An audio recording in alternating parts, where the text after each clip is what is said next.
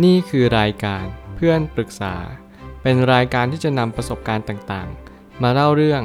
ร้อยเรียงเรื่องราว ให้เกิดประโยชน์แก่ผู้ฟังครับ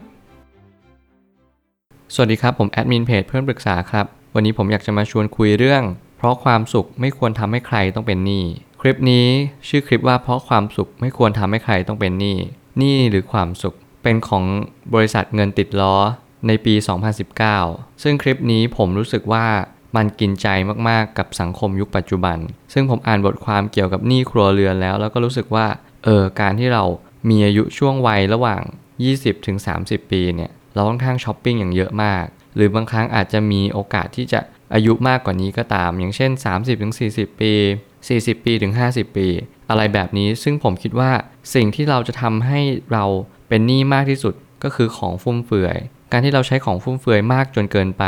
มีโอกาสที่ทำให้เราเป็นหนี้ครัวเรือนสูงมากๆ เพราะหลาย ๆ ครั้งเราก็นำเงินที่เราหามาได้ใช้จ่ายกับสิ่งของฟุ่มเฟือย ซึ่งไม่ได้ก่อเกิดประโยชน์จริง ๆ ในระยะยาว การที่เราต้องซื้อหรือว่าเราต้องใช้ก่อนสิ่งอย่างแรกคือปัจจัย 4 ผมเชื่อว่าการที่เราเรียนรู้แบบนี้ เราสามารถที่จะบริหารเงินเป็นและใช้เงินเป็น คลิปนี้เป็นคลิปที่ดีมากๆ ผมอยากจะแชร์กับทุกคน เพราะผมรู้สึกว่าผมดูคลิปนี้ครั้งแรกแล้วผมรู้สึกว่า เฮ้ยเงินติดล้อเนี่ยเป็นบริษัทที่ทำคลิปดีๆ ให้กับสังคมขนาดนี้เชียวเหรอ หลายครั้งอาจจะเห็นคลิปดีๆ จากบริษัทอื่นๆ แต่เงินติดล้อเดี๋ยวนี้ก็ทำมามากขึ้นแล้ว แล้วก็มีสิ่งที่สำคัญอย่างยิ่งก็คือ เราเรียนรู้ที่จะตระหนักถึงปัญหาว่าเราใช้เงินผิด เราก็จะมีโอกาสที่ใช้ชีวิตผิดเช่นเดียวกัน ผมเลยตั้งคำถามขึ้นมาว่า คลิปนี้สะท้อนสังคม ไม่ว่าจะเป็นการใช้เงินหนี้ครัวเรือน และการบริหารจัดการสินทรัพย์ การที่เรารู้จักการใช้เงิน ก็คือการที่เรารู้ว่าเงินที่เราหามาได้ ควรจะซื้อสิ่งใด และการบริหารจัดการสินทรัพย์ก็หมายความว่า เรารู้ว่าเราได้เงินเดือนมาเท่าไหร่ เราแบ่งเก็บออมจำนวนเท่านี้เป็นเปอร์เซ็นต์ในทุกๆเดือน คุณอาจจะเก็บออมสัก 10%ทุกเดือนก็ดีดีกว่าไม่มีเงินออมเลย หรือว่าคุณอาจจะ เก็บออมมากขึ้นหน่อยเป็น 30-40%คุณใช้แค่ 60%ถึง 70%ซึ่งตรงนี้ผมคิดว่ามันอาจจะเป็นไปได้สำหรับคนที่ไม่มีภาระหนี้สิน การจะทำตรงนี้ได้ทำให้คุณมีเงินออมในอนาคต แถมยังมีเงินเกษียณด้วย คนที่มาปรึกษาเรื่องเงินดูคลิปนี้อาจจะได้ไอเดียอะไรบางอย่างก็ได้ คุณอาจจะเรียนรู้ว่า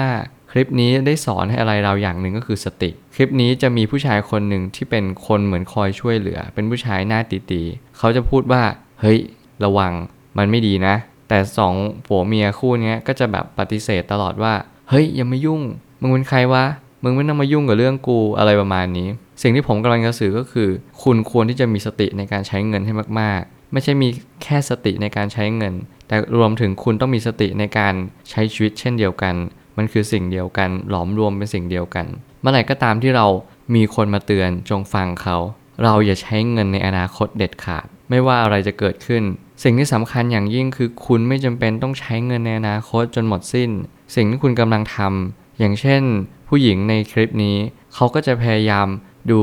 IG ดู Facebook ดูเหมือนกับโซเชียลมีเดียแล้วก็บอกว่า เฮ้ย ที่รักพูดกับแฟนเขา ฉันอยากจะได้สิ่งนั้นสิ่งนี้ แล้วแฟนที่เป็นผู้ชายก็บอกว่าเออมาได้ ผู้หญิงก็บอกว่าของมันต้องมีนะคาว่าของมันต้องมีเนี่ยผมอยากให้คุณคิดคำคำหนึ่งที่มันชัดต่อไปว่า สิ่งนี้ต้องมี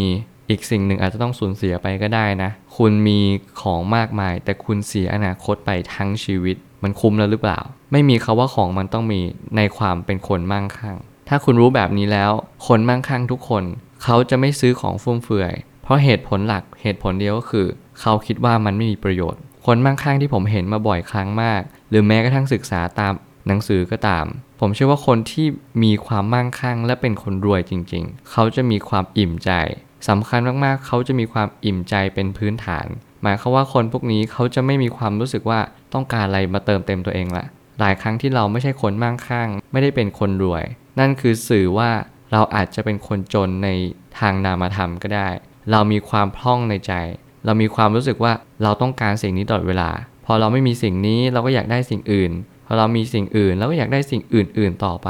เนี่ยคุณต้องสังเกตตัวเองให้มาก ๆว่า บางครั้ง อย่าทำตามความรู้สึกตัวเองทั้งหมด คุณต้องหักห้ามใจว่าอดเปรี้ยวไว้กินหวาน ถ้าเราอยากรวยต้องรู้จักอดออม และการอดเปรี้ยวไว้กินหวานเสมอสิ่งที่ผมเน้นย้ำบ่อยครั้งมากๆ คืออดเปรี้ยวไว้กินหวานวลีนี้ใช้ได้ตลอดการ คุณต้องอดทนตรากตามลำบาก เพื่อที่จะเห็นประโยชน์ในการที่เราใช้ชีวิต เพื่อที่จะมีอนาคตที่สดใส